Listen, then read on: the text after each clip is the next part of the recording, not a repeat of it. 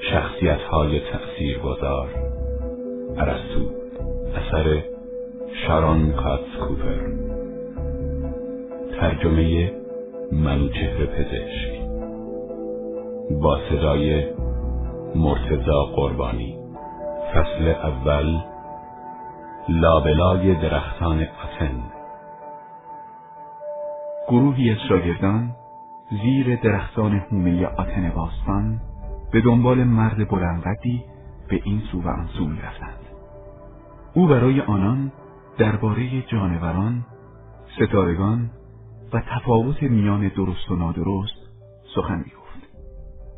شاگردان در حالی که تفرج کنند در لابلای درختان پیاده رو قدم می‌زدند مشتاقانه به سخنان او گوش فرا می‌دادند آنان همگی جوانانی از خانواده های مرفه بودند.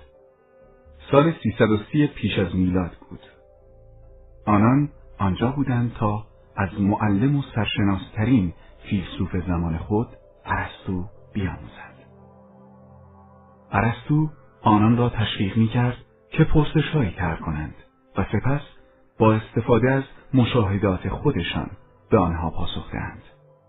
او ایشان را به دیدن حس کردن بوییدن و لمس کردن چیزها در پیرامونشان وامی داشت به آنها می‌گفت که مشاهداتشان را تکرار و نتایج را با همشاگردی هایشان بارها مقایسه کنند.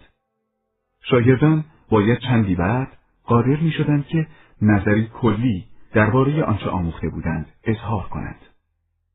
با گذشت زمان آنان می توانستند رفته رفته رشته خاص همچون زیست شناسی یا علم طبیعت یا حتی سیاست را بفهمند. با گذشت زمان بیشتر آنها می توانستند حتی به آنچه قبلا دانسته بودند بیافزایند. کابوس و تحقیق در جهان طبیعت امروز دانش نامیده می شود. هزاران سال پیش فرایند درک جهان و چگونگی عملکرد طبیعت فلسفه نام داشت. در نظر یونانیان باستان فلسفه به معنی تفکر درباره این بود که بشر چرا و چگونه به وجود آمده است. مقصود از فلسفه جستجوی حقیقت درباره چگونگی عملکرد جهان بود و اینکه انسانها به چه صورت جزئی از آن هستند. ارسطو از سرشناسترین فیلسوفان یونان باستان بود. او راه را برای عصر جدید علم، فلسفه و پژوهش هموار کرد. ارسطو پزشک، زیستشناس، طبیعیدان، شیمیدان، نویسنده و صد البته اندیشمند بود. ارسطو خودش تحقیقات و مشاهدات بسیار زیادی کرد. با این حال بهترین کار او ساماندهی و طبقه بندی دانسته های موجود بود. این کار فهم دانسته ها را آسانتر ساخت. او همچنان که در هر رشته مطالعه می کرد و بر این باور بود که همه آنها ارزش مطالعه دارند، اندیشه ها و روش های خود را در کتابچه در زمان او تومارهایی از پوست آهو ثبت می کرد. بسیاری از آثار ارسطو در طول 2300 سال پس از مرگش از دست رفتند. با این همه ارسطو آثار بسیاری از خود باقی گذاشت. ده دوازده اثر در موضوعهای گوناگون. همه این کتابها با وجود موضوعهای گوناگون ساختار مشابهی دارند. او نخست تاریخچه کاملی از دانش از پیش موجود تا آنجا که می‌دانست به دست می‌داد. در مواردی بیشتر اطلاعات را خودش جمع کرده بود. ارسطو مطالب را به روش روشنی ساماندهی می کرد و سپس فرضیه ها و نتایجی را که از اطلاعاتش به دست می آورد مطرح می کرد. او این ساختار یکسان را در همه کتابهایش خواه درباره شناسی جانوران خواه درباره نظامهای حکومت یا درباره عدالت به کار می برد. ارسطو بخش زیادی از وقت خود را صرف نوشتن درس گفتار برای شاگردانش می‌کرد. او می‌خواست اندیشه های خود و دانشی را که در طول زندگی تحقیقاتیش کسب کرده بود تشریح کند. این درس گفتارها در واقع هرگز به پایان نمی رسیدند. او همانطور که به سوالاتی که شاگردانش طرح می کردند و به بحثهای آنان گوش می سپرد، درس گفتارهایش را بارها اصلاح می کرد. یک بار نوشت گام من گام نخستین و بنابراین گام کوچکی است. اگرچه با اندیشه بسیار و با کار سخت برداشته شده است. شما ای خوانندگان یا شنوندگان گفتار من اگر تصور می کنید که من آن مقدار کاری را که منصفانه می توان از مرحله آغاز توقع داشت و انجام رساندم دستاورد مرا تایید خواهید و مرا به خاطر آنچه گذاشتم که دیگران انجام دهند خواهید بخشید. در دوران ارسطو آتن باستان قلب امپراتوری یونان به شمار می‌رفت. فتوحات نظامی به مرکزیت آتن در حال رخ دادن بود و ارتشای بزرگ در حال ساختن امپراتوری های عظیم بودند. اما ارسطو به تعلیم و تعلم در گوشه آرامی از شهر خود خرسند بود. او مشغول پیافکندن بنیانهای تفکر غرب برای صداهای پیش رو بود.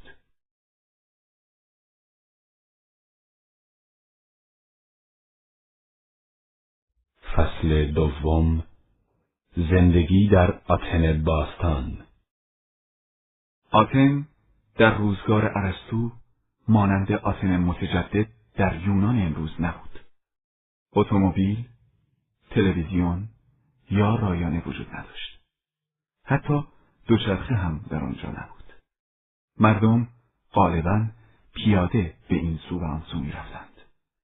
اسبهای بارکش و الاغها گاریهای پر از کالا را در خیابانهای شلوغ شهر میکشیدند. فقط پادشاهان و دیگر وابستگان پادشاهی سوار کالسکی می شدند. امروز آتن جزئی از کشور یونان است. در زمان ارسطو کشور یونان وجود نداشت. به جای آن دولت شهرهایی در سراسر این منطقه وجود داشتند.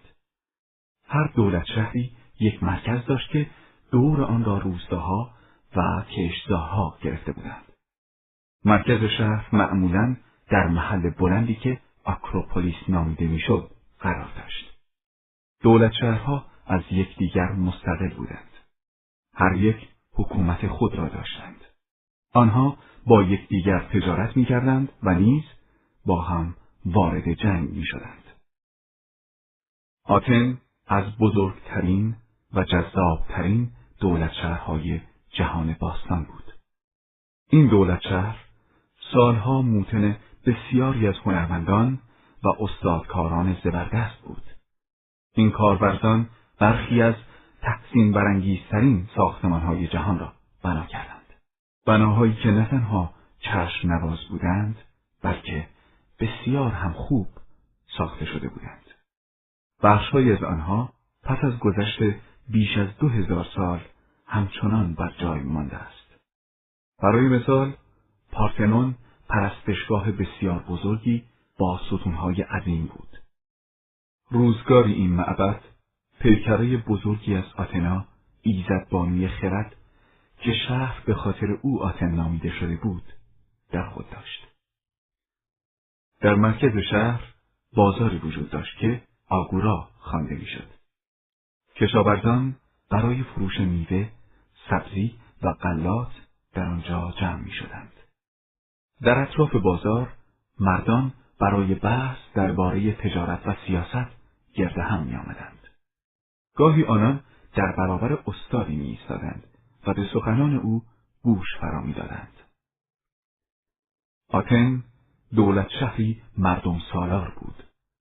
این نوع حکومت به این شکل بود که مردم حق رأی داشتند و رهبرانشان را خود انتخاب می کردند.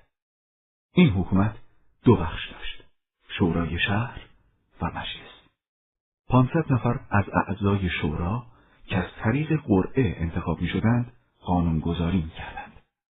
مجلس در مورد این قوانین بحث می‌کرد و رأی می‌داد. هر شهروندی می‌توانست در مجلس که هر ده روز یک بار برگزار می‌شد سخن بگوید و رأی بدهد. مجلس زمانی که دست کم 600 نفر در آن حضور میافتند برگزار می‌شد. اما همه مردم در مجلس شرکت نمی‌کردند. فقط مردان مجاز به مشارکت در سیاست و رأی دادن بودند. از آنجا که ارسطو اهل مقدونیه بود، حق داشتن مال و اموال، حق رأی و حق دخالت در سیاست آتن را نداشت. زنان، بیگانگان و بردگان حق رأی نداشتند. در آتن بردگان زیادی به سر می بردند. بین یک چهارم تا یک سوم جمعیت شهر. بسیاری از ایشان اسیران جنگی بودند. این بردگان کارهای زیادی را که برای اداره امور شهر مورد نیاز بود انجام می‌دادند. آنان کشتی می ساختند، سنگ شکنی می کردند و در معادن کار می کردند. همچنین در خدمت خانواده ها و منازل شخصی بودند. در بیشتر موارد با آنان به خوبی رفتار می شد و عضو مهمی از خانواده‌ای که با آن زندگی می کردند به شمار می آمدند.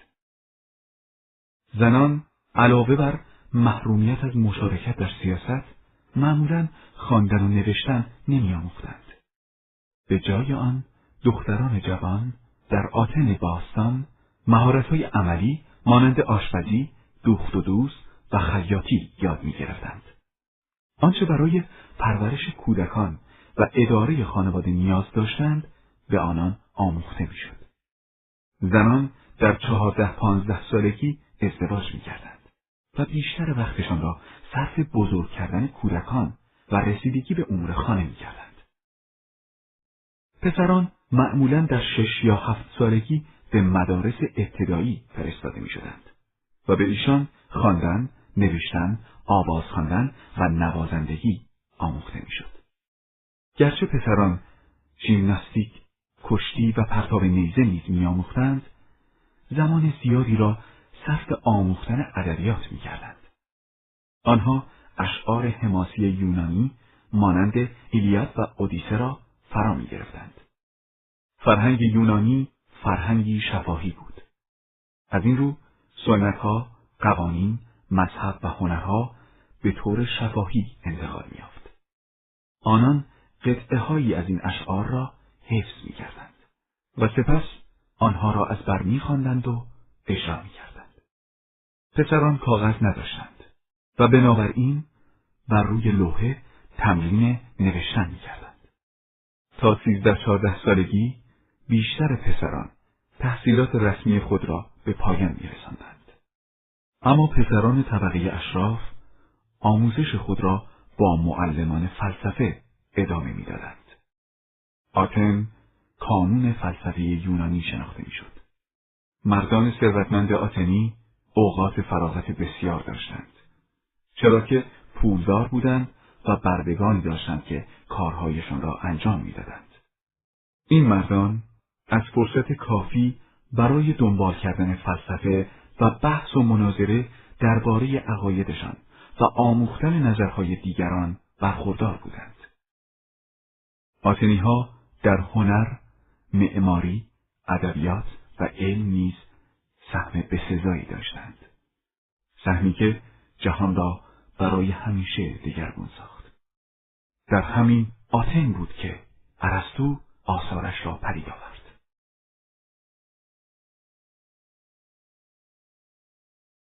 فصل سوم زندگی در دربار شاه ارسطو بیش از دو هزار سال پیش زندگی می‌کرد. در آن زمان هیچ روزنامه، مجله یا کتاب تاریخی وجود نداشت. بنابراین آگاهی دقیق از جزئیات زندگی او دشوار است. نوشته های ارسطو و کسان دیگری که در همان روزگار میزیستند اطلاعاتی در اختیار ما قرار می‌دهند. بقیه جزئیات را می‌توانیم از نگریستن به راه و روش زندگی مردم زمان وی با حدس و گمان دریابیم. چیزهایی هست که ما می‌دانیم. ارسطو در سال 384 پیش از میلاد در شهر کوچک استاگیرا واقع در آن بخش از مقدونیه که امروز در یونان قرار دارد متولد شد.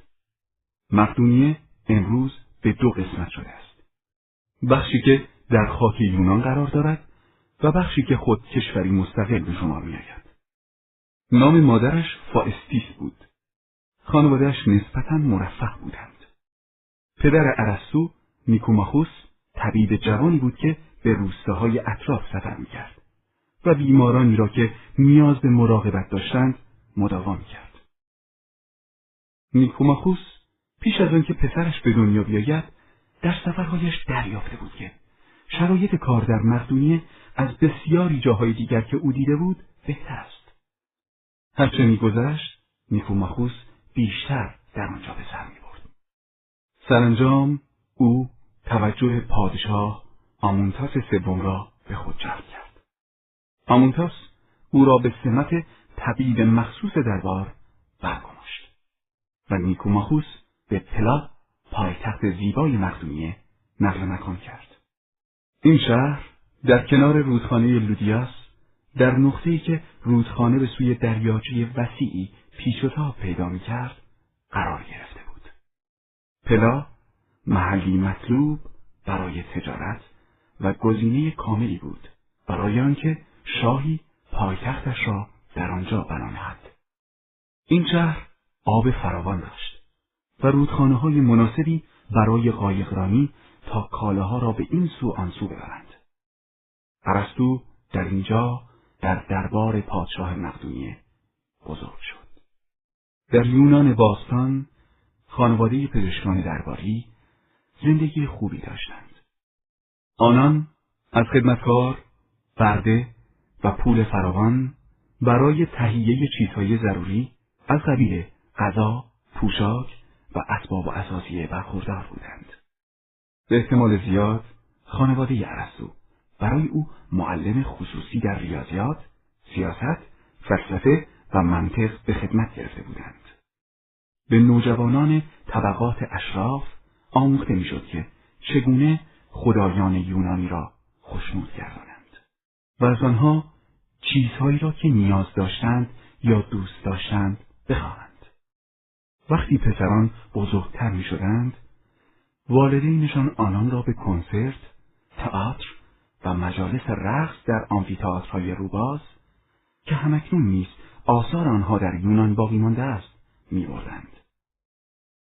ارسطو در ایامی که در پلا به سر می‌برد رابطه دوستی نزدیکی با فیلیپ پسر شاه که همسر خودش بود برقرار کرد. سالها بعد دوست او بخشی از زندگانیش را شکل داد. ارسطو در خردسالی وقتی پدرش به مداوای بیماران می‌رفت احتمالا او را همراهی می‌کرد. ارسطو درباره خواص پرهیز و رژیم غذایی، داروها، ورزش و چگونگی بند آوردن خونریزی شدید بیمار چیز میآموخت. او یاد می‌گرفت که چگونه زخم را ببندد، استخوانهای در رفته را جا بیاندازد و داروهایی برای تسکین درد و بهبود زخمها بسازد. ارسطو با نگریستن دقیق به فراگیری کالبد شناسی، زیست شناسی، چگونگی جریان و عملکرد طبیعت می پرداخت. این تجربه به او کمک کرد تا درک دقیقی از مشاهده پیدا کند که برای کارهای بعدی او مهارت مهمی بود. از پسران طبیبان معمولا انتظار می‌رفت که پا بر جای پای پدرانشان بگذارند. مهارت‌های پزشکی در یونان باستان غالبا محرمانه نگه داشته می‌شد و از پدر به پسر انتقال میافت. اما در مورد ارسطو اینطور نبود. هرچند ممکن است که او وقتی پسر بچه بیش نبود با پدرش سفر کرده باشد اما پدرش هنگامی که ارسطو فقط ده سال داشت مرد. مادرش نیز هنگامی که او هنوز کودک بود از دنیا رفت. پراکسنوس یکی از خویشاوندان پدرش مراقبت از پسرک را بر عهده گرفت. او به ارسطوی نوجوان فساحت و بلاغت و شعر یونان را آموخت. ارسطو هفده ساله بود که قیمش او را برای ادامه تحصیل به آکادمی افلاتون در آتن فرستاد. افلاتون نامدارترین فیلسوف یونانی روزگار بود. ارسطو در آکادمی توانست روزهایش را به تفکر عمیق بگذراند. او می توانست با همشاگردیهایش درباره ماهیت زندگی و مسائل مهم روزگار خود به بحث و گفتگو بپردازد. شاگردان آکادمی برای یادگیری بهتر به محاوره می پرداختند. محاوره مجموعه ای از پرسش های متقابل بود که فکر را به تحرک وامی داشت. افلاتون از شاگردانش سوالات بسیاری می کرد. به عنوان مثال، آیا چیزهایی که آنها می‌دیدند و لمس می‌کردند واقعی بود؟ واقعی چه معنایی دارد؟ آیا ممکن است چیزها فقط در ذهن ما وجود داشته باشند؟ پرسشهایی از این دست فکر ارسطو را به تحرک وامی داشت. همینها او را به سوی بسیاری از مشاهداتش در آینده درباره گیاهان و جانوران هدایت کردند. ارسطو در سال 367 پیش از میلاد وارد آکادمی شد و 20 سال نخست همچون شاگرد و سپس به عنوان معلم در آنجا ماند. افلاتون نه تنها استاد او بلکه دوست وی شد. ارسطو به افلاتون به چشم استاد و مربی خود مینگریست و بسیاری از اندیشه های او را جذب کرد. افلاتون نیز از آموختن به ارسطو و یادگیری او لذت می برد. زیرا ارسطو گوش فرا می‌داد و به هر چیزی علاقه داشت. پس از گذشت چند سال اختلاف های میان ارسطو و استادش پدید آمد. آنان نگرش ها و روش های متفاوتی داشتند. ذهن افلاتون به سوی کمال گرایش داشت. او همواره در جستجوی ماهیت صور مثالی یا چیزهای کامل و ارتباط این صور با چیزهای ناقصی که به آنها میاندیشیم بود. او معتقد بود که حقیقت را نمی‌توان در زمین یافت. در برابر افلاتون، ارسطو به چیزهای واقعی با همان کاستیهای واقعیشان توجه نشان می‌داد. او درباره اینکه چرا آنها این گونه اند که هستند پرسش می‌کرد. این دیدگاه متفاوت در نهایت به روش های متفاوت جستجوی پاسخ منجر شد. افلاتون در جستجوی چیستی کمال متفکر ژرفاندیشی شد که کاوش درونی ذهن را تجویز می‌کرد و ارسطو مشاهدهگر شد. هر دو روش مهم و ضروری اما کاملا با یکدیگر متفاوتند.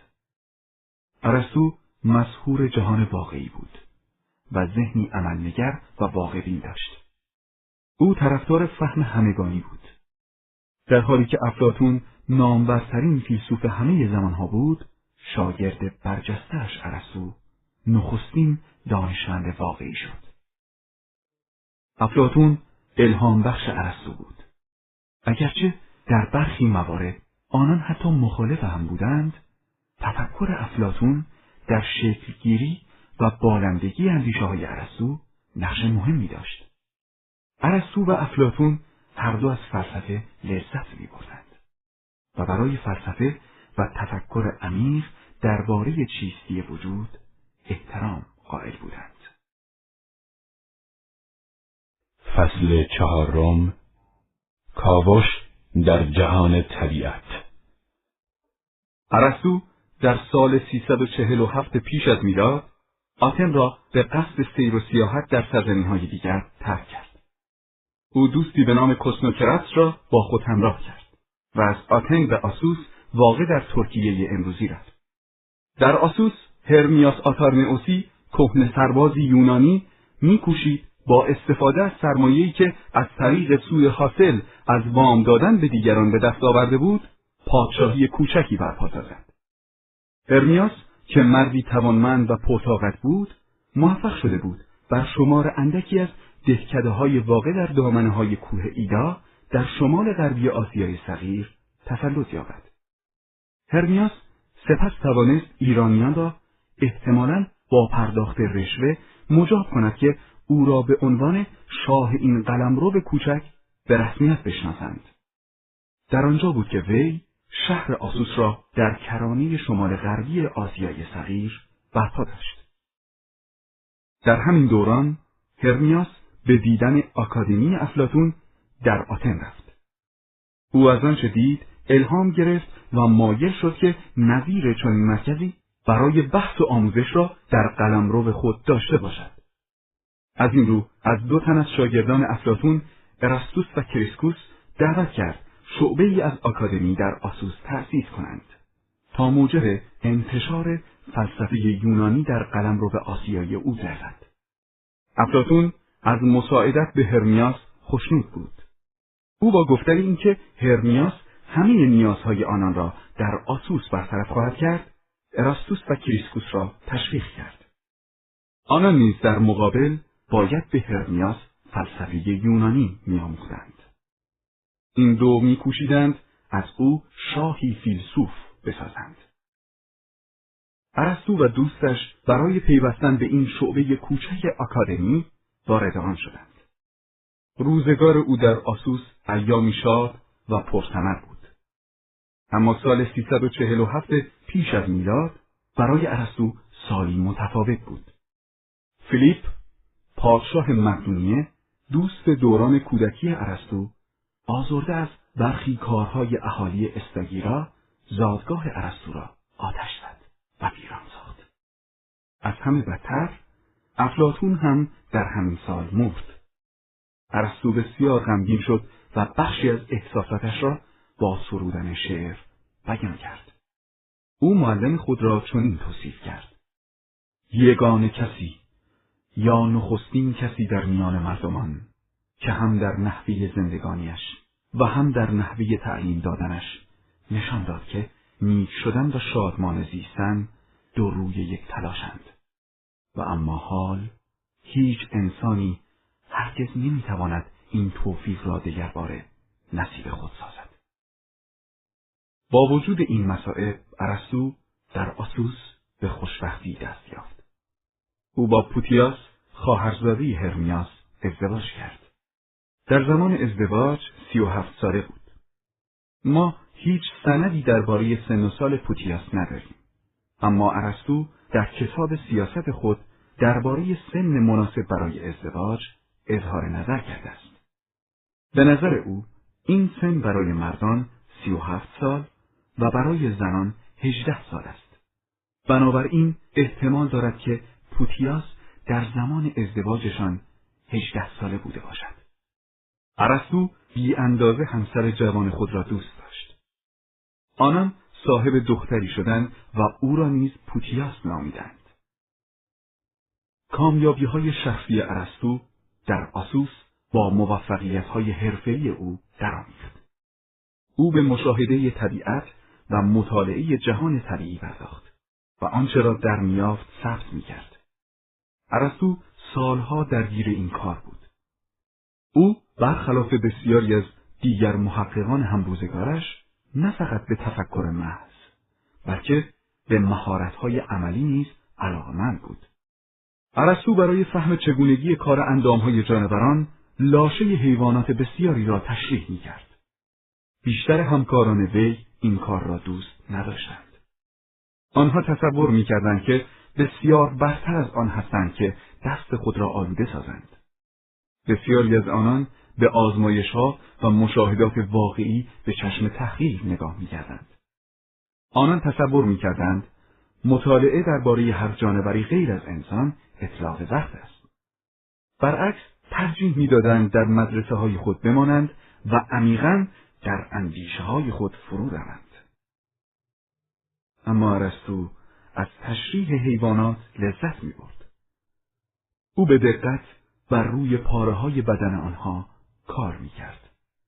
به هر اندامی نگاه می کرد تا آن را بشناسد و بداند که کارش چیست.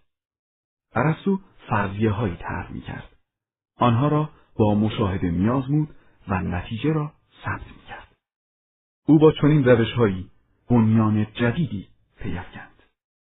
روشهای ارسطو به شکل گیری آن چیزی که امروز روش علمی مینامیم انجامید.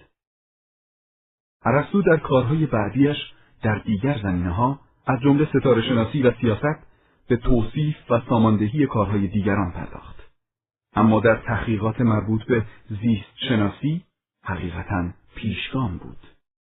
کار وی در زمینه زیست شناسی آنقدر از کارهایی که دیگران انجام داده بودند متفاوت بود که احساس کرد باید کار خود را توجیه کند. او توضیح داد که این کار ارزش آن را دارد که او و دیگران وقت خود را صرف آن کنند.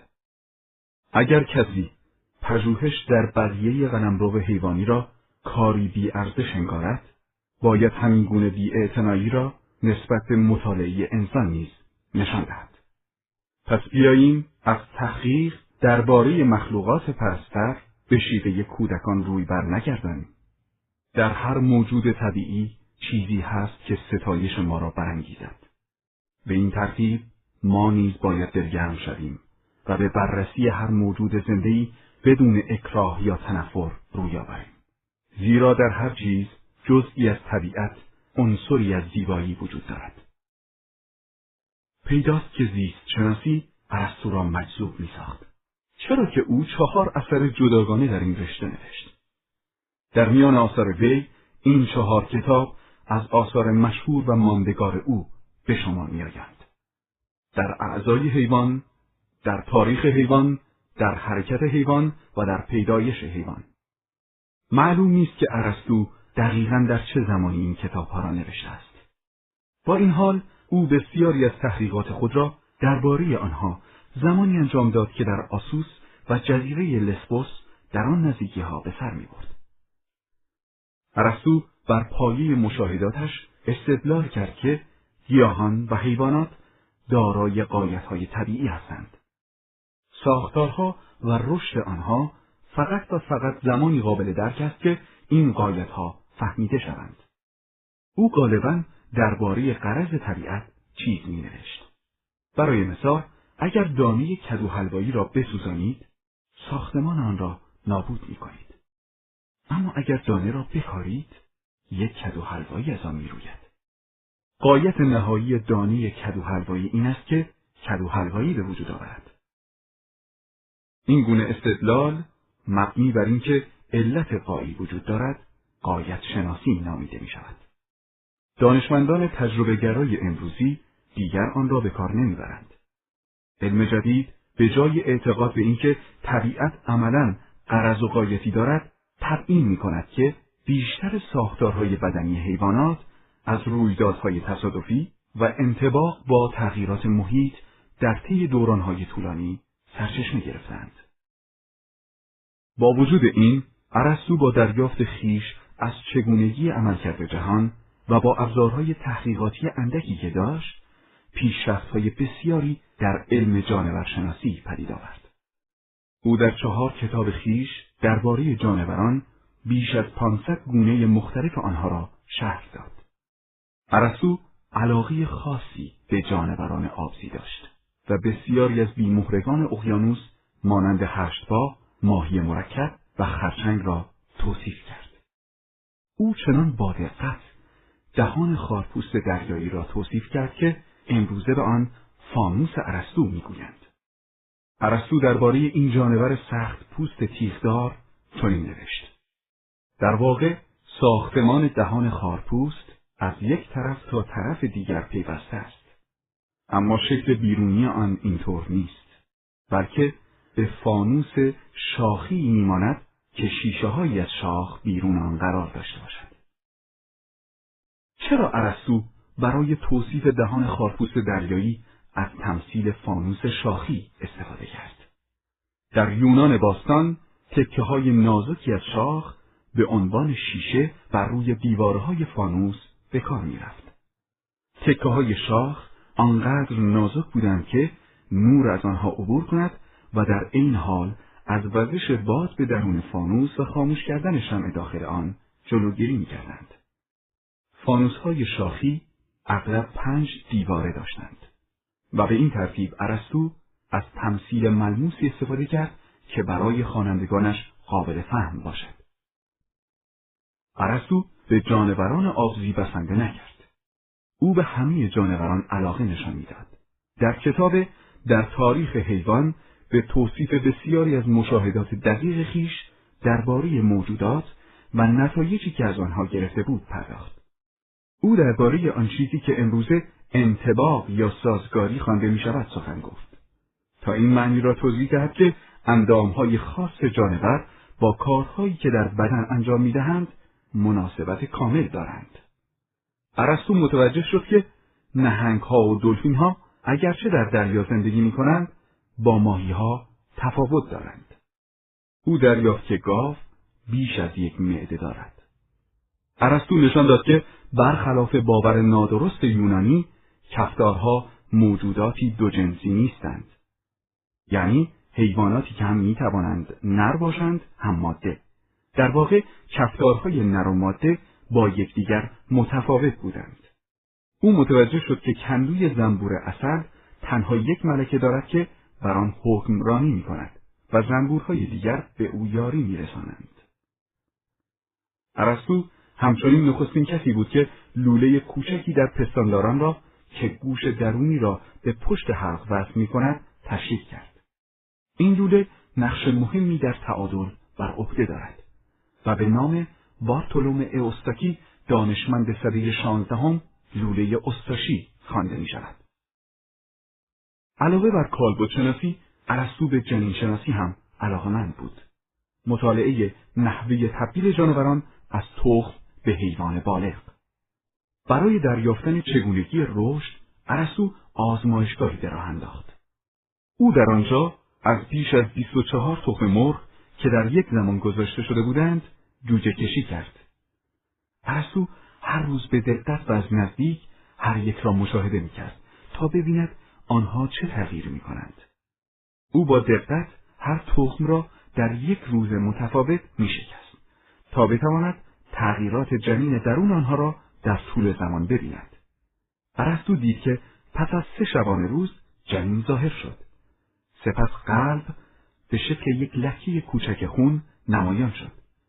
او متوجه شد که این قلب یکی دو روز پس از آن شروع به تپیدن کرد. آنگاه دید که کمی بعد از آن بدن شکل می‌گیرد. در آغاز بسیار کوچک و سفید. سر به وضوح قابل تشخیص است و چشمها در آن تا حد زیادی بیرون زدند. در طول تقریبا دو هزار سال یعنی تا زمان انتشار اثر کارل لینایوس در قرن هجدهم در این مشاهدات هیچ پیشرفتی به وجود نیامد. کتاب ارسطو در تالبوت شناسی تا صدها سال پس از مرگ او همچنان بهترین و کاملترین اثر در این زمینه به شما می‌رفت. البته ارسطو اشتباهاتی هم داشت. به عنوان مثال او نوشت که بچه برخی از جانوران بدون پدر و مادر به طور جادویی از آب و لجن به وجود میآید. ارسطو از آن رو به این نتیجه رسید که برای دیدن تخمهای بسیار ریز میکروسکوپ در اختیار نداشت. چون این ابزار ارزشمند و مفید هنوز اختراع نشده بود. او همچنین نوشت که مارماهی ها هرگز زاد و ولد نمی کنند. ارسطو معتقد بود که هوش و فراست از قلب سرچشمه می‌گیرد نه از مغز. اینها در برابر آن مجموعه حقیقتا حیرت انگیز مشاهدات زیست شناسانه استثناهایی بیش نبودند. با این همه این هزاران مشاهده تجربی و توصیف بزرگترین هنر ارسطو نبود. از آن با ارزشتر این بود که او دانسته هایش را طبقه بندی کرد و به این ترتیب زیست شناسان آینده توانستند به سادگی آنها را دریابند.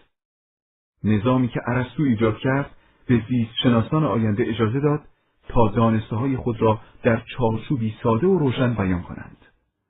خلق نظام ها و روش های روشن برای فهم اطلاعات آن کاری بود که ارسطو به بهترین وجه انجام داد.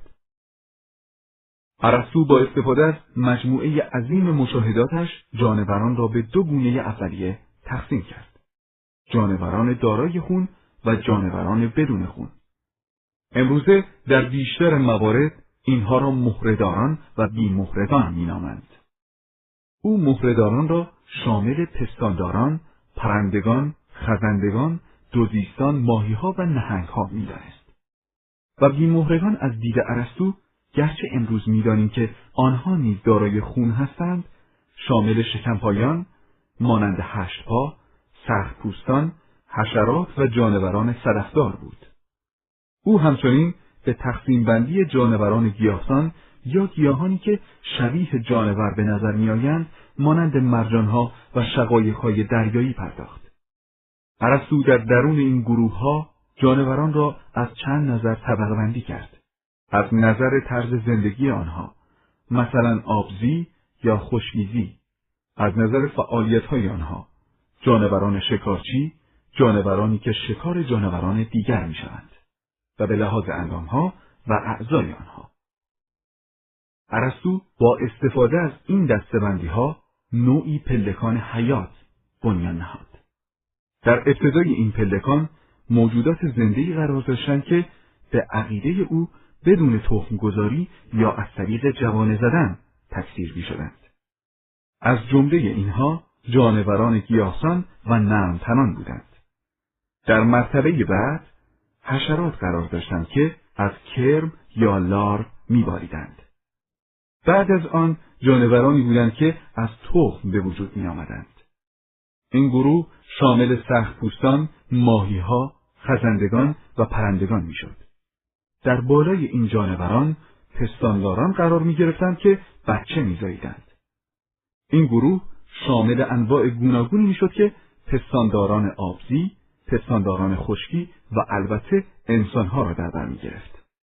ارسطو نخستین کسی بود که تشخیص داد انسان در واقع نوعی حیوان است. این نمودار نردبانی و روش ساماندهی جانوران تا زمانی که لینایوس در سده هجدهم در آن اصلاحاتی انجام داد کمابیش بدون تغییر باقی ماند. حتی وقتی لینایوس در آن اصلاحاتی ایجاد کرد کار او ساختار اصلی پلکان ارسطویی را تغییر نداد. دانشمند بزرگ چارلز داروین بعدها نوشت لینایوس و کوویه دانشمند فرانسوی دو خدا برای من بودند. گرچه به شکلهای بسیار متفاوت، اما در حقیقت آنها در برابر عرستوی بزرگ جز دو شاگرد مدرسه نبودند. فصل پنجم بازگشت به یونان در سال 343 پیش از میلاد فیلیپ دوم شاه مقدونیه و دوست دوران کودکی ارسطو در جستجوی مربی برای پسر سیزده سالش اسکندر بود.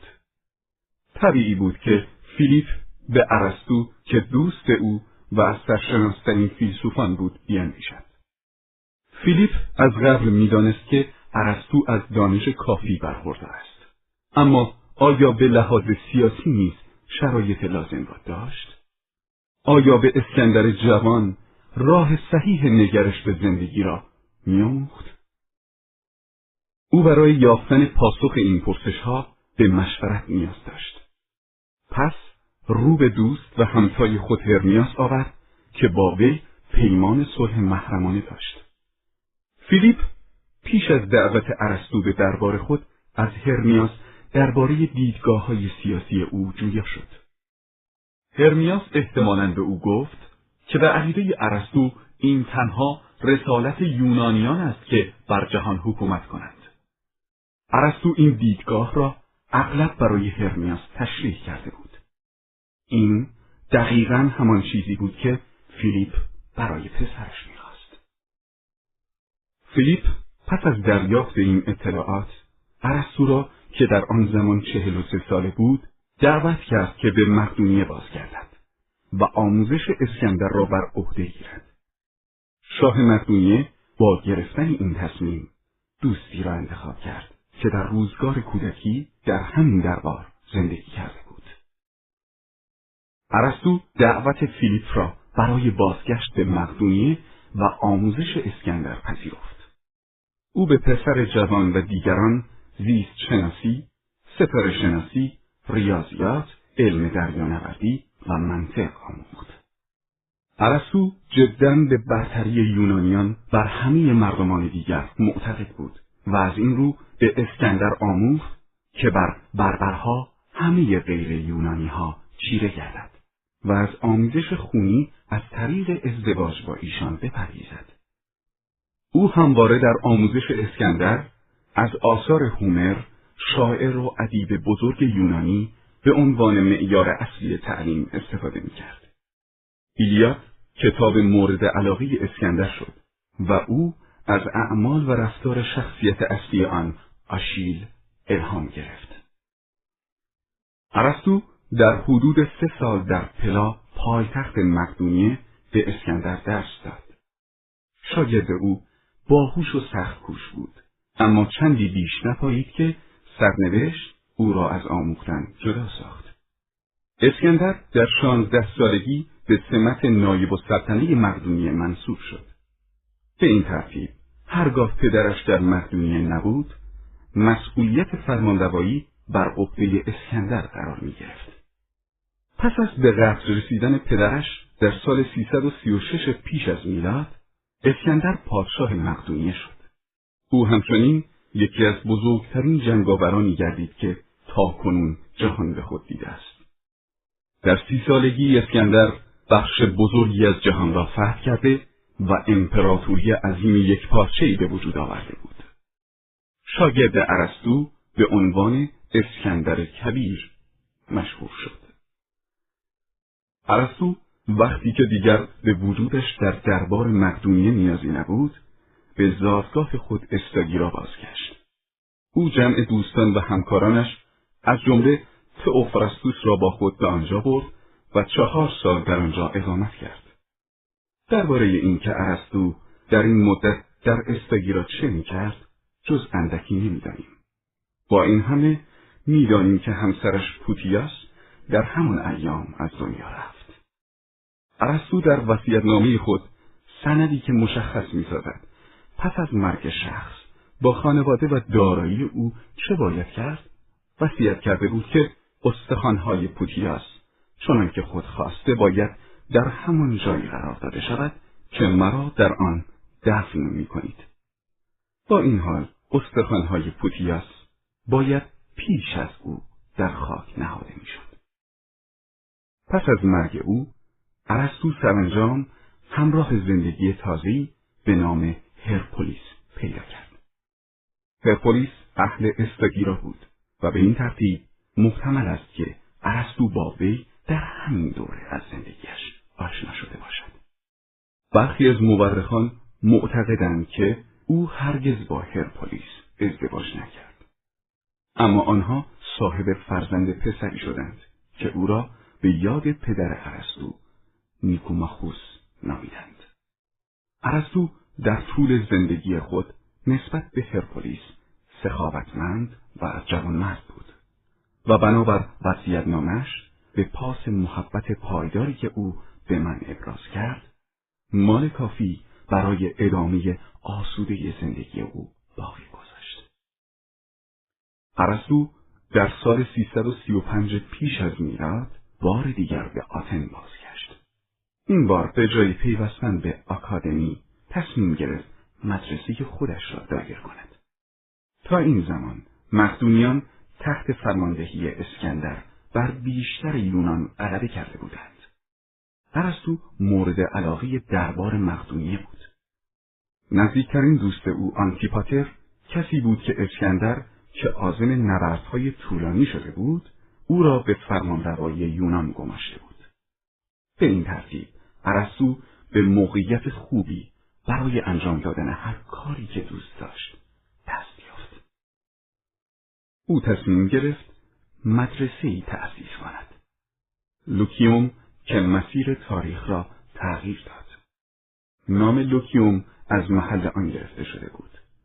بیشه‌زار پردرختی در حومه شهر که به آپولولوکیوس خدایی در هیئت گرگ اختصاص داشت. ارسطو در اینجا درس گفتارهای خود را اغلب در پریپاتوس یا گذرگاه های سرپوشیده بیرون ساختمان ایراد می کرد.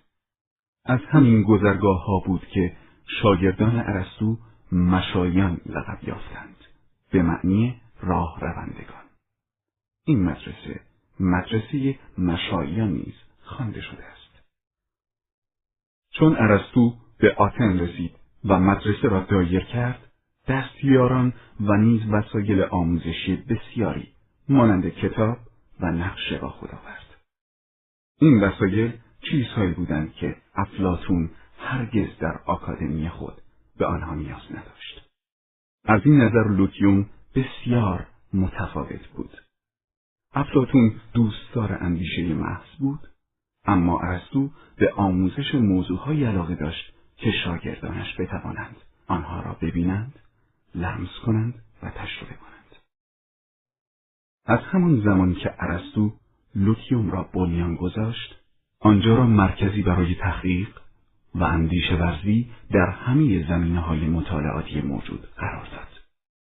در نظر بسیاری از یونانیان سه دانش مهم وجود داشت. فلسفه، علم طبیعت و ریاضیات. افلاتون برای ریاضیات اهمیت زیادی قائل بود. چرا که موضوع آن تغییر ناپذیر و معقول بود. اما فلسفه برای او بیش از همه اهمیت داشت. چرا که ماهیت صور معقول را بررسی می‌کرد. ارسطو وقت خود را صرف پژوهش در فلسفه نیز می‌کرد. اما در عین حال به مطالعه بسیاری موضوعهای دیگر و به تدریس طیف گسترده‌ای از مسائل علمی و فلسفی میپرداخت. لوکیوم روش های یکسری جدیدی در آموزش ایجاد کرد. بیشترین توجه آن به تحقیق و تدریس بود، نه صرف تفکر محض و تحمل درونی. آثار باقی مانده از آکادمی محاوره های منتشر شده افلاتون است. آثار حفظ شده لوکیوم سیاهی درس گفتارهای عرستوست. بسیاری از آثار عرستو یادآور یکدیگرند. از این رو چون به نظر می آید که او همه آنها را در یک زمان می نوشت. به سخن دیگر عرستو همواره به عقب باز می گشت و همچنان که به تحقیق و تدریس ادامه می‌داد در درس گفتارهای خود تجدید نظر می‌کرد آثاری که او در لوکیون نوشت تقریبا همگی این ویژگی را دارند که همچنان در راهند و پایان نیافتند برخی از مورخان معتقدند که اسکندر کبیر شاگرد سابق ارسطو او را فراموش نکرد اسکندر در مقام فرمانروا هدیههایی به لوکیوم میبخشید و نمونه از گیاهان، جانوران و سنگها را از سرزمین های بسیاری که فتح می کرد برای عرستو فرستاد. عرستو آنها را در جایی که نخستین باغ وحش و موزه محسوب می شود گرد می آورد. لوکیوم محلی سرزنده و محبوب بود. شاگردان برای یادگیری از معلم سرشناس به آنجا می رفتند. آنان برای مطالعه زیست شناسی ستاره شناسی، ریاضیات، طبیعیات، سیاست، ادبیات و ارزشهای اخلاقی به آن روی می آوردند. اما پیش از آن که بتوانند آغاز به درک و فهم همه این موضوع ها کنند، ارسطو فکر دیگری برای آنها در سر میبردند. فصل ششم اندیشیدن درباره اندیشیدن شاگردی که در لوکیوم تازه تأسیس درس می‌خواند ممکن بود به زیست شناسی یا ستاره شناسی یا علم طبیعت علاقه داشته باشد. اما ارسطو به عنوان رئیس مدرسه شاگردان خود را به اینکه از آنجا آغاز کنند تشویق نمی‌کرد. ارسطو دوست داشت که شاگردانش پیش از پرداختن به چنین رشتههایی به این بیاندیشند که انسانها چگونه می‌توانند بیاندیشند. و تعقل کنند. انسانها چگونه می توانند حتی قادر به فکر کردن باشند؟ آنها چگونه می توانند به افکار خود نظم ببخشند؟ ارسطو می‌خواست که شاگردانش روش منظمی برای اندیشیدن داشته باشند. او دوست داشت که آنها مانند قفسه های کتابخانه فضاهایی در مغز خود داشته باشند تا هر فکر جدیدی را که کسب می کنند در آنها جای دهند و به نظم درآورند. در طول ساعتهای بسیاری که ارسطو به تحقیق درباره گیاهان و حیوانات می پرداخت، طبیعی بود که به این فکر کند که جایگاه انسان در این جهان طبیعی که مشاهده می کند کجاست.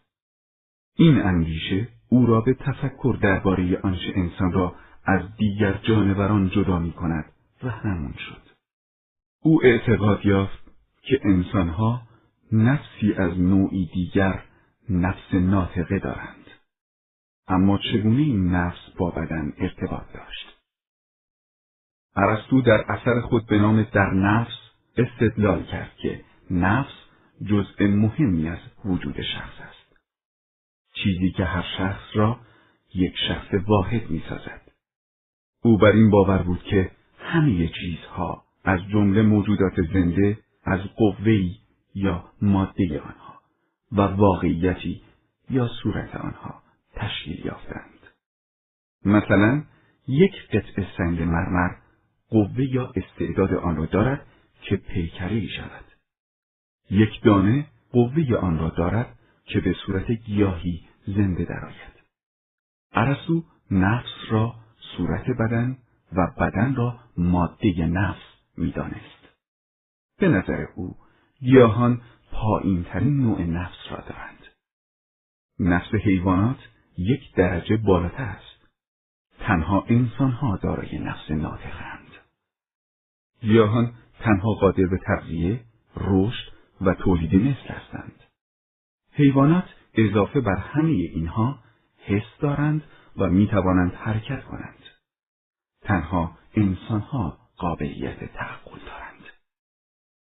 نفس در نظر ارسطو جاویدان است یعنی هرگز نمیمیرد وقتی انسان ذهن خود را به کار می‌گیرد آن بخش از نفس که می‌تواند بیاندیشد به سبب اندیشه محض و اینکه خود از اندیشیدنش آگاه است جزئی از عالم الهی می شود و بنابراین جاویدان است.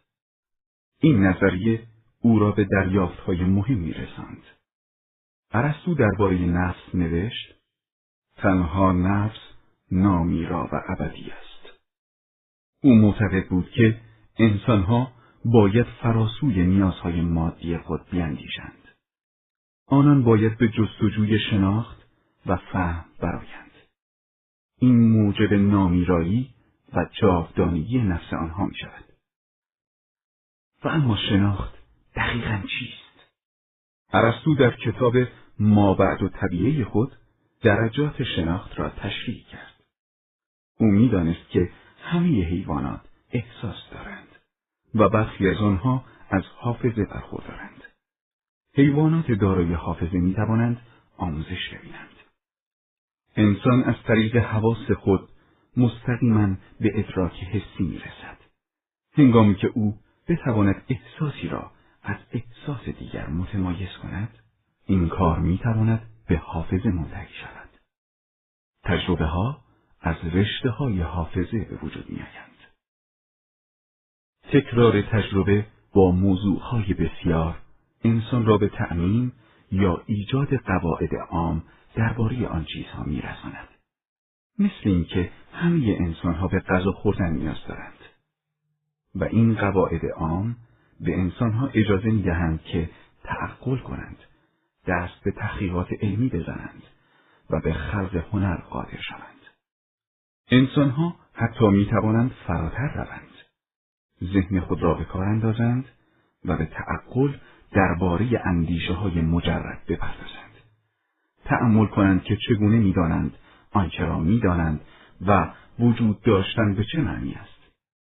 ارسطو استدلال کرد که فقط نفس انسان صاحب این توانایی است که همه این احساسها و تجربه ها را جمع کند و در ارتباط با هم مورد بررسی قرار دهد و به شکلهای مختلف نظم ببخشد.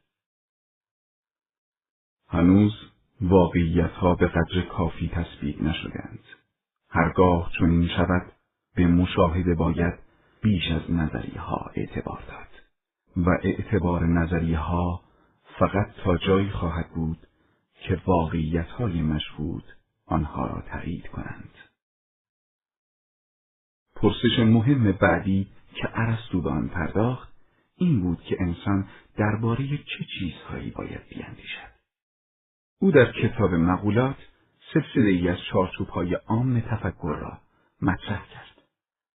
مقولات نامهای همه آن شکلهایی هستند که هر موجود منفردی می‌تواند در قالب آنها وجود داشته باشد.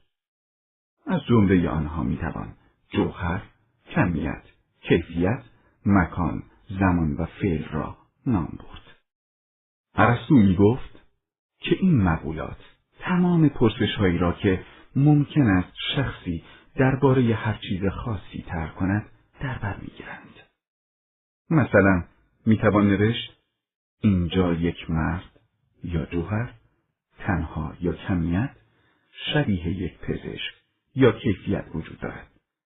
او اکنون یا زمان در خیابان یا مکان برای معالجه بیماری یا فعل به سوی بیمارستان می رود. ارسطو همچنین به شرح چیزهایی پرداخت که آنها را حمل کردنی ها نامید. حمل کردنی ها عبارت بودند از جنس، فصل، عرض خاص و عرض عام. هر یک از حمل کردنی ها گروه کوچکتری را از گروه بزرگتر جدا می کنند. به عنوان مثال جنس چیزی ممکن است گیاه یا حیوان باشد. فصل آن ممکن است مهرهدار باشد. مانند مار، میمون یا انسان. عرض خاص مربوط به گروهی است که فصل معینی دارد و عرض عام به کوچکترین دسته در این گروه تعلق می‌گیرد. مثلا در مورد یک فرد انسان عرصو نوشته است که جنس آن حیوان فصل آن عاقل یا ناطق بودن عرض خاص آن دوپا بودن و عرض عام آن وصف دقیقتر و جزئیتر آن شخص است. به این معنی که آن فرد انسان چه زن چه مرد ممکن است دارای پوست تیره یا روشن، بلند قد یا کوتاه، یونانی زبان یا عبرانی زبان باشد و از همین دست توصیف ها. مواردی که در بالا فهرست شدند مشخص می کردند که در نظر ارسطو چه چیزی شایسته تحقیق بوده است.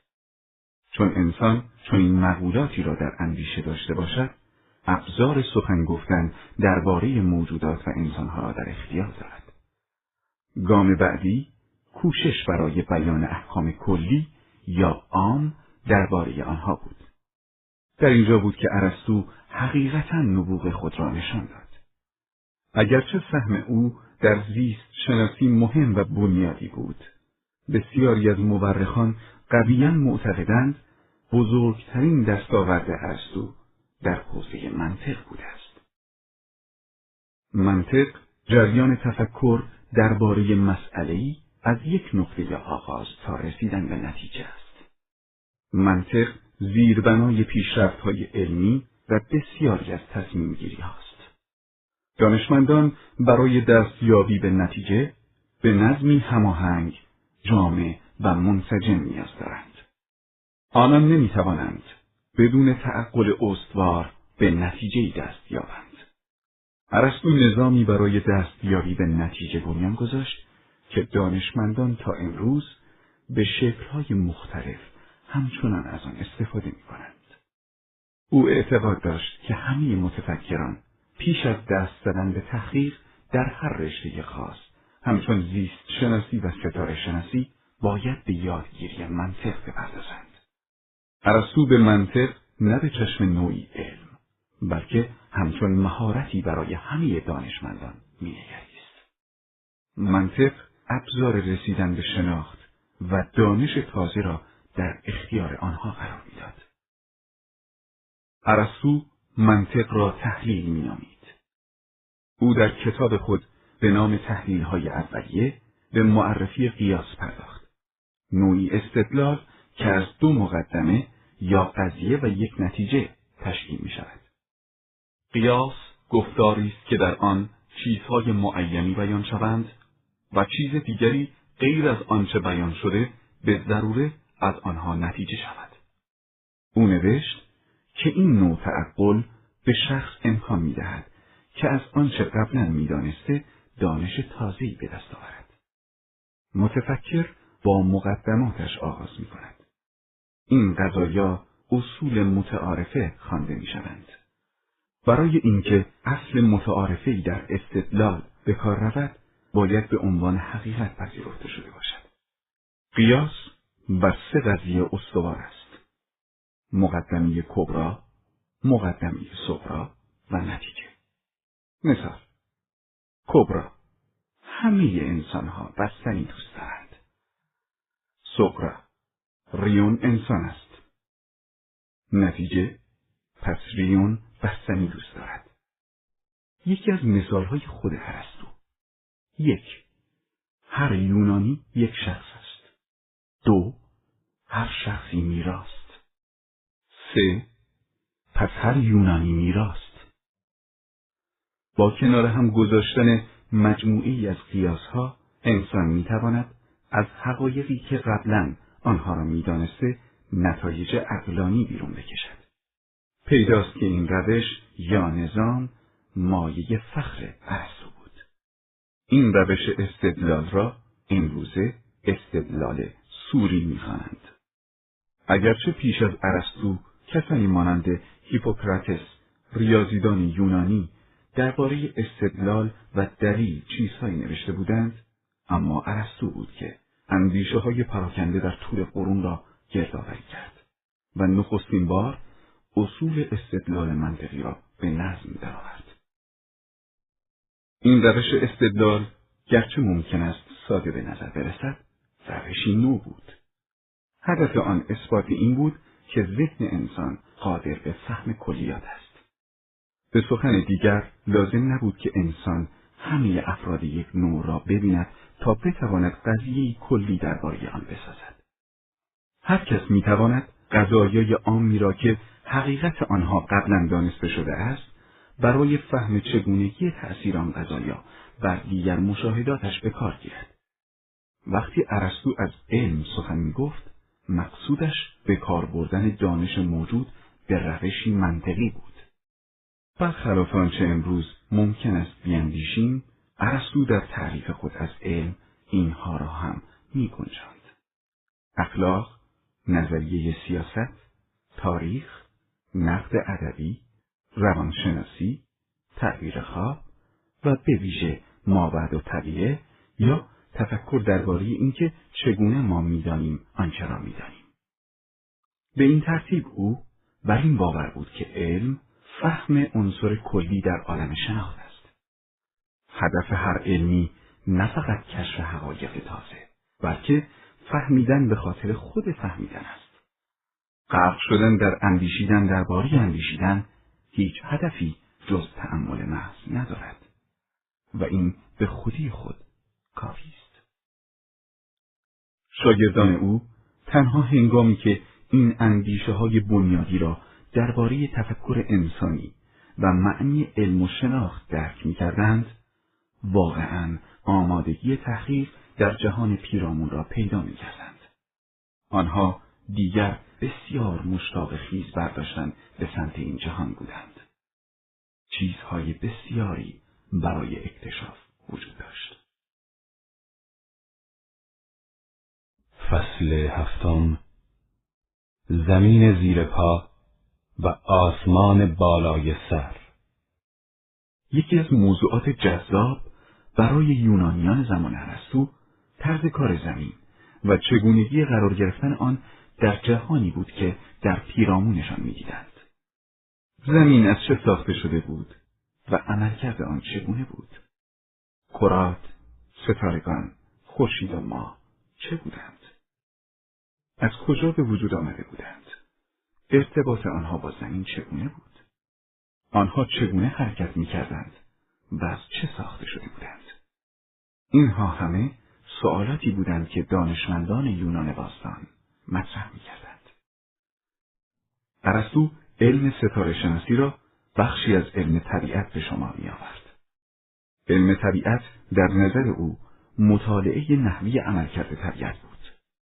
ارسطو متناسب با روش منظم خیش نخست به خود تغییر پرداخت او نوشت که تغییر چهار گونه است. تغییر در مکان، تغییر در کیفیت، تغییر در اندازه یا افزایش و کاهش و تغییر در جوهر یا پدید آمدن و از میان رفتن. با این روش او میان تغییرات فیزیکی و شیمیایی تفاوت نهاد. این تفاوت امروز در فیزیک و شیمی اهمیت دارد اما پیش از ارسطو هیچ کس درباره آن چیزی ننوشته بود. او تشخیص داد که اجزای برخی از ترکیبها می توانند دوباره از هم جدا شوند. مانند توده ای از ماسه که با سخته هایی آمیخته است یا ظرفی از سنگهایی با رنگهای مختلف. اما اجزای برخی دیگر نمی توانند از هم جدا شوند. زیرا جوهر مواد تغییر کرده است. مثلا ترکیبی از مس و قلع که برونز را تشکیل می‌دهد یا شکر حل شده در فنجان آب ترکیباتی هستند که نمی‌توانند به آسانی جدا شوند. ارسطو در توصیف این تغییرات چنین نوشت: ترکیب شیمیایی وحدتی از چند جسم دارای قابلیت چنین ترکیبی که در آن خواص اجسام ترکیب شده دگرگون می شود. ارسطو تشخیص داد که تغییر اعراض خاص مانند جسم سردی که گرم می شود همانند تغییر در اعراض عام نیست. تنها تغییر اعراض عام متضمن تغییر در جوهر واقعی یک جسم است. همچنین او تصور می کرد که چیزی مشترک در مس و در قلع و برونز هر دو باید وجود داشته باشد. چیزی که به رغم تغییر در جوهر ثابت میماند. این چیز را ارسطو ماده نامید. او نوشت که ماده خود هیچ گونه کیفیتی ندارد. ماده فقط قوه آن را دارد که وقتی با صورتهای مختلف ترکیب شد به جوهرهای دیگری مبدل گردد. ارسطو شرح داد که زمین دارای دو نیرو و چهار عنصر است. یک نیرو هر چیزی را به سوی پایین می‌کشد. سبکی همه چیز را به سوی بالا می‌کشد. عناصر عبارتند از خاک، هوا، آتش و آب. آنها از ترکیبهای مختلف ماده و صورت به وجود میآیند. خاک سرد و خشک، آب سرد و مرطوب، آتش گرم و خشک و هوا گرم و مرطوب است. خاک و آب عناصر سنگین و هوا و آتش عناصر سبک هستند. این عناصر کامل نیستند. آنها دائما در حال تغییرند. مشاهده و تجربه چیزها و نظم و سامان زمین یک چیز بود و توصیف کیهان به کلی چیز دیگری.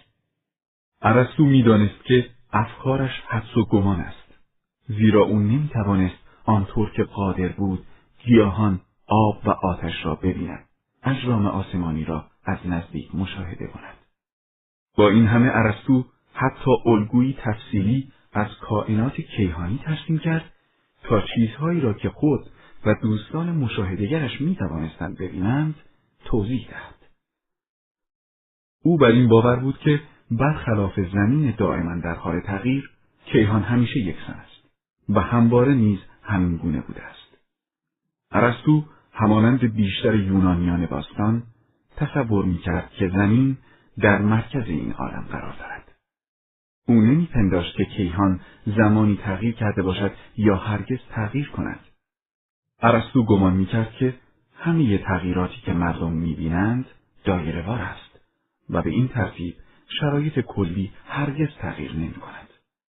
ارسطو اعتقاد داشت که عالم آغاز و پایانی ندارد و چنین نوشت. پس روشن است که ورای آسمان نه مکان وجود دارد نه خلع و نه زمان بنابراین هر چیزی که در آنجا هست طبیعتش چنان است که نه محلی را اشغال می کند و نه زمان آن را پیر می کند و هیچ تغییری در هیچ یک از چیزهایی که برای دورترین حرکت قرار گرفتن وجود ندارد. آنها در پایندگی کامل بی حرکت و بی تغییر خودشان به زندگی به بهترین و بینیازترین زندگی ها ادامه می دهند. فهم تغییر ناپذیری کیهان موضوع مهمی بود که همچنان باید توضیح داده می‌شد. ارسطو در کتاب خود در آسمان درباره جهان محسوس و مشهود مطالب نوشت.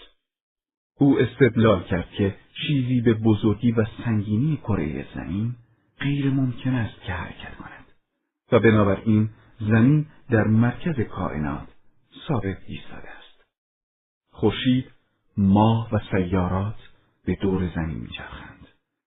آنها هر یک کرات کاملی هستند که در درون کرات کامل بلورین سخت و شفافی قرار دارند.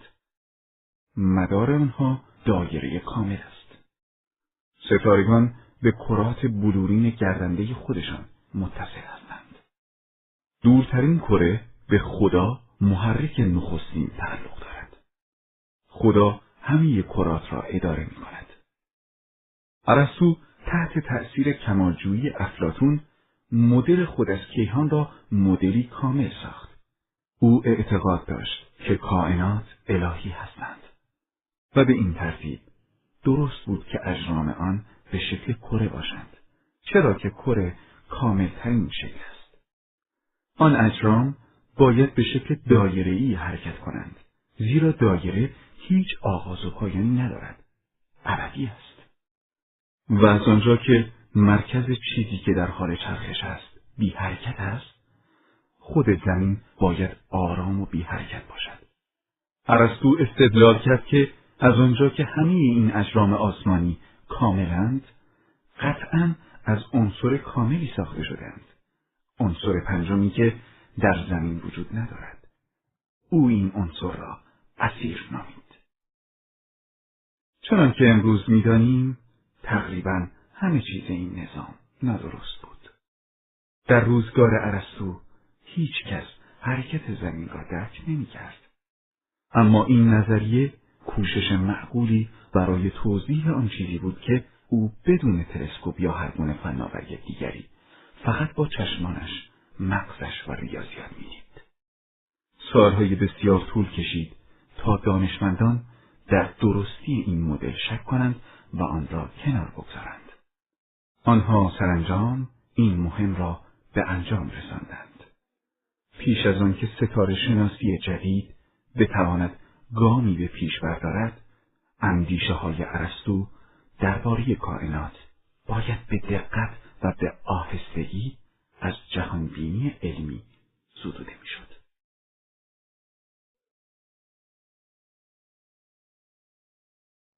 فصل هشتم درباره درست و نادرست یونانیان باستان مجذوب جهان طبیعت مجذوب ستاره شناسی و علم طبیعت و زیست شناسی بودند اما مطالعه در این حوزه ها طبیعتا آنان را به سوی سوالاتی درباره جایگاه خودشان در این عالم سوق می‌داد اگر فقط انسانها عقل دارند این امر چه مسئولیت هایی بر عهده آنها قرار می دهد؟ آنها باید با همدیگر چگونه رفتار کنند؟ این دست پرسش را به آن چیزی می انجامید که امروز اخلاق خوانده می شود. ارسطو سه کتاب بزرگ درباره اخلاق نوشت. اخلاق نیکوماخوسی، اخلاق اعود ماسی و اخلاق کبیر. او نوشت که بیشتر مردم برترین خیر را خوشبختی تعریف می کنند. این به آن معنی است که آنها چیزی را انتخاب می کنند که بیش از همه خوشحالشان می کند. انسان چگونه باید خوشبختی را تعریف کند؟ به گفته ارسطو خوشبختی فعالیت نفس در مطابقت با خیر در انسانی بالغ است. چگونه انسانها می توانند به خوشبختی دست یابند؟ ارسطو اعتقاد داشت که آنها باید از کودکی برای کسب عادات درست تربیت شوند. او در عین اینکه میپنداشت مردم می‌توانند دست به انتخاب اخلاقی بزنند به انضباط و حکومت قانونی اعتقاد داشت. اخلاق با علم که در آن انسانها می توانند با تفکر خودشان به اصول اولیه برسند متفاوت است. در اخلاق انسانها به آموزش نیاز دارند. این معنا منجر به اعتقاد ارسطو به اهمیت تعلیم و تربیت شد. در یونان دوره ارسطو اخلاق بخشی از سیاست بود. این به آن معنی بود که حقوق، دین و تعلیم و تربیت همگی در حوزه مسئولیت دولت قرار می گرفت. ارسطو نوشت جوانان تربیت درست اخلاقی نخواهند یافت مگر آنکه نخست قوانین درستی تدوین شوند قرص و محکم و اعتدال آمیز انتخاب اکثر مردم نیست به خصوص جوانان بنابراین پرورش و اشتغال آنان باید به وسیله قانون مشخص شود. چیزی که به صورت عادت درآمده باشد دردناک نخواهد بود. به طور کلی ما نیاز به آن داریم که قوانین سراسر زندگی را در بر گیرند. ارسطو با ملاحظه شیوه عملکرد دولتها اخلاق را به سیاست رفت داد. استدلال او این بود که فقط دولتی که خوب اداره می شود و قوانین خوبی دارد می تواند شرایط درست آموزش عادات منجر به رفتار اخلاقی به جوانان را مهیا کند. از آن طرف نیز فقط فلسفه خوب می تواند اندیشه های بنیادی برای ایجاد دولتی با کفایت را فراهم سازد. و فراغتی که فیلسوفان برای فکر کردن درباره این اندیشه های بنیادی به آن نیاز دارند فقط در زندگی سیاسی به دست آمدنی است. به نظر ارسطو دولت شهر هم ابزار دست یافتن به این برترین شکل جامعه و هم ثمره آن است. ارسطو نوشت اگرچه جوامع ابتداییتر دیگر قادر به برآوردن نیازهای مردمانشان برای ادامه زندگانی بودند اما فقط آن جوامعی که به لحاظ سیاسی خوب اداره می شوند می توانند امکان زندگی خوب را فراهم آورند. او اعتقاد داشت که مردمی که در دولت شهر زندگی و کار می کنند به بالاترین قابلیت خود می رسند. از آنجا که دولت شهری مانند آتن برترین نوع جامعه بود، برترین هدف آن ایجاد شرایطی بود که افراد هوشمند بتوانند فیلسوفانه زندگی کنند. مردمان که میل داشتند و می توانستند در این دولت شهرها حضور پیدا کنند چه کسانی بودند؟ شهروندان آنها. تعریف ارسطو از شهروند کسی است که در اجرای عدالت و اداره امور شهر شرکت داشته باشد. او معتقد بود که شهروند خوب به معنی انسان خوب است و چون این انسانی آمیخته ای از خرد اخلاقی حاکمان و فضیلت فروتنی افراد عادی را در خود دارد. ارسطو اعتقاد داشت که فقط یونانیان دارای قابلیت‌های لازم برای رهبری هستند و تنها آنها می توانند دولت شهرهای مطلوب به وجود آورند. این قابلیت‌ها به آنان حق می‌داد که غیر یونانیان را به عنوان خدمتکار و برده به کار گیرند. زیرا کار جسمانی را دون شعن خود می‌دانستند. او همچنین اعتقاد داشت که تابعیت رسمی و خدمت در ارتش فقط حق و وظیفه یونانیان است و بس. از نظر ارسطو این مهم بود که دولت شهر به قدر کافی کوچک باشد تا بتوان آن را به خوبی اداره کرد و همه شهروندانش فرصت مشارکت فعالانه در زندگی اجتماعی داشته باشند. ارسطو با ایجاد امپراتوری های بزرگ که در برابر چشم خود او در حال شکل گرفتن بودند موافق نبود و به قطع و یقین باور داشت که سرنوشت یونانی حکومت بر جهان است. خواست او صرفا این بود که شهرهای کوچک در امپراتوری محلهایی باشند که مردم در آنها بتوانند زندگی خوب و مبتنی بر فلسفه داشته باشند. ارسطو اعتقاد داشت که یونانیان همچنان که اداره جهان را در دست می‌گیرند و امپراتوری عظیمی بنیان مینهند شهرهای کوچکی بنا کنند که در آنها بتوانند فلسفه را به عمل درآورند این روند انسانها را فراتر از جهان مادی می برد و امکان می‌داد که آنها شریک جاودانگی خدایان شوند. به عقیده ارسطو این برترین هدف آنان بود. فصل نهم تأثیر ارسطو پس از مرگ اسکندر کبیر در سال 323 پیش از میلاد آتن در برابر حکومت مقدونیان تقیان کرد. ارسطو از آنجا که مقدونی بود که در آتن زندگی می‌کرد ترسید که در خطر قرار گیرد. برای اینکه از حکم اعدام رهایی یابد به جزیره اوبویا گریخت و در آنجا در کلبه‌ای که هنوز به خانوادهش تعلق داشت اقامت گزید. کمی بعد از رسیدن به آنجا در سال 322 پیش از میلاد به بیماری معده دچار شد و در 62 سالگی درگذشت. گرچه پیکرهای بسیاری از ارسطو در کتابخانه ها و دانشگاه ها وجود دارد، همه آنها دیر زمانی پس از مرگ او ساخته شدند. اینها آثاری هستند که از قوه خیال هنرمندان تراوش کردند. امروز تنها یک توصیف از ارسطو وجود دارد. حتی آن توصیف هم پانصد سال پس از حیات او نوشته شده و ممکن است معتبر نباشد. ارسطو نک زبانی سخن می گفت. ساخهای باریکی داشت. چشمانش کوچک بودند و به سبب نحوه لباس پوشیدن انگشترها و کوتاهی موهایش جلب توجه می کرد. او به اینکه بهترین لباسها را می پوشید و بهترین صندلها را به پا می کرد شهرت داشت. ارسطو انگشتر در انگشتهایش می کرد. اگرچه او دانشمند بود و از تفکر و تحلیل و تأمل لذت می برد. به عنوان مردی حساس نیز در خاطرها مانده است.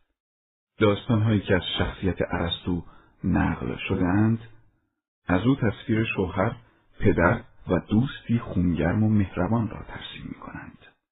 از وسیعتنامش برمیآید که زندگی خانوادگیش توأم با خوشبختی بوده است.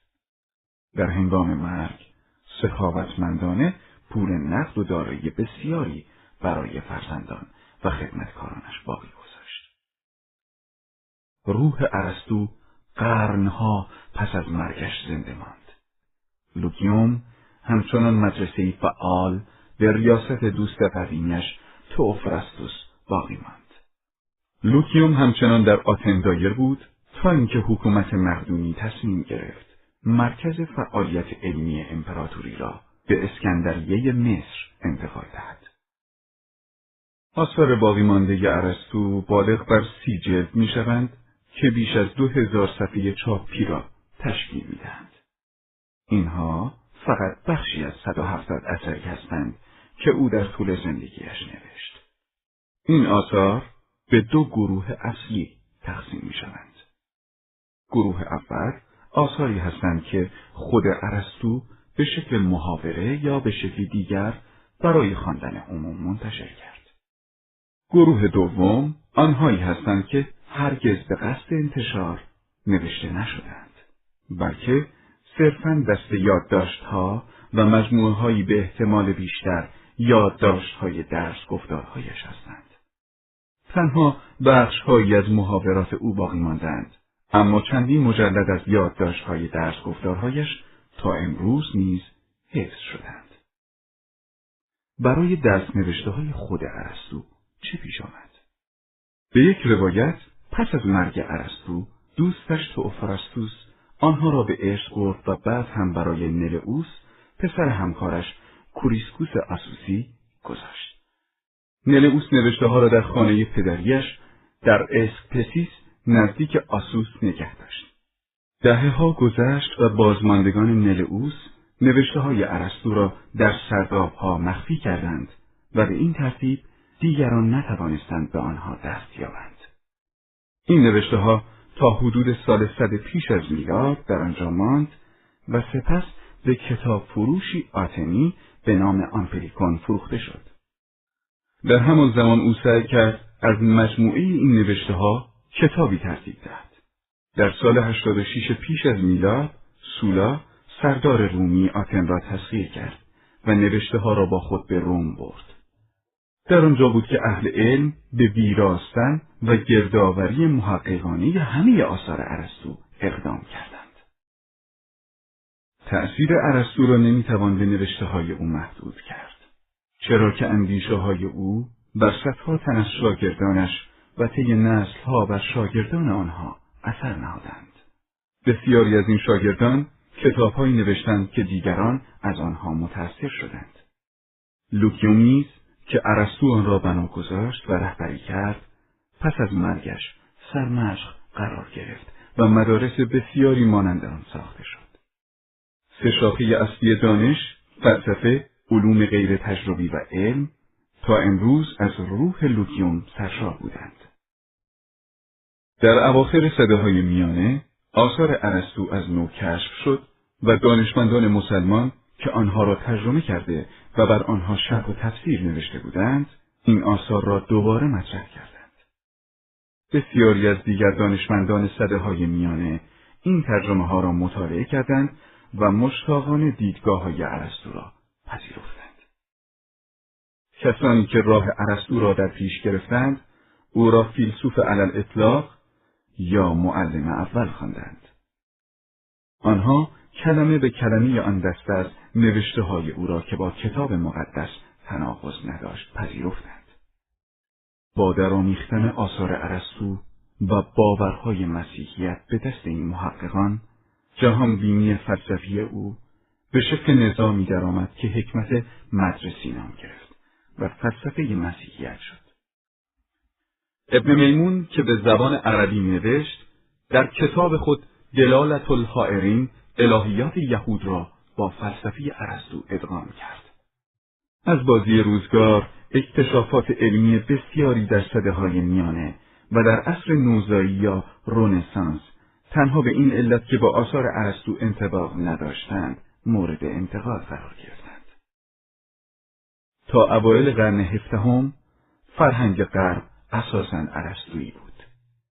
و حتی پس از آنکه اکتشافات علمی بسیاری به ظهور رسید، بسیاری از اندیشه های ارسطو به عنوان بنیادهای تفکر غربی باقی ماند. دوره علم جدید تا تلسم ارسطو باطل نشد پدید نیامد. هنگامی که اکتشافاتی در سراسر جهان آغاز شد و جهانبینی او زیر سوال رفت و نفی شد، دیگر به او به چشم یگان مرجع تمام فهمی شناخت نمی نگریستند. ارسطو به احتمال زیاد کسی است که بیش از همه باعث بزرگترین تحول در روش اندیشیدن و تحلیل شده است. مورخان بسیاری معتقدند که او انقلابی حقیقی در عالم اندیشه پدید آورد که فصلی اساسی از تاریخ بشر است.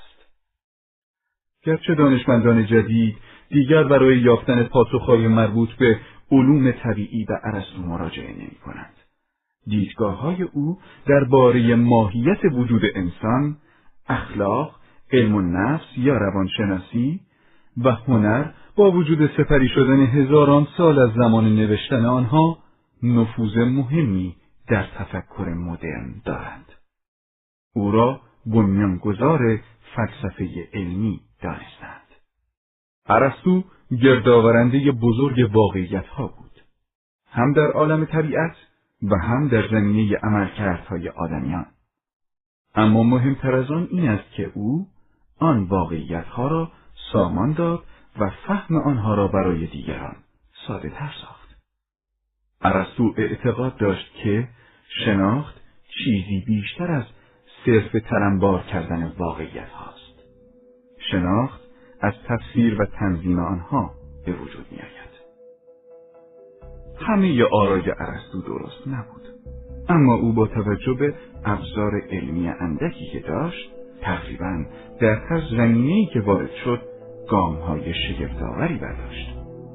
ارسطو در نحوه تفکر ما درباره زیست شناسی، علم طبیعت یا فیزیک، ستاره شناسی و مخصوصا خود اندیشیدن. بنیانی گذاشت که هزاران فیلسوف و دانشمند بر آن ایستاد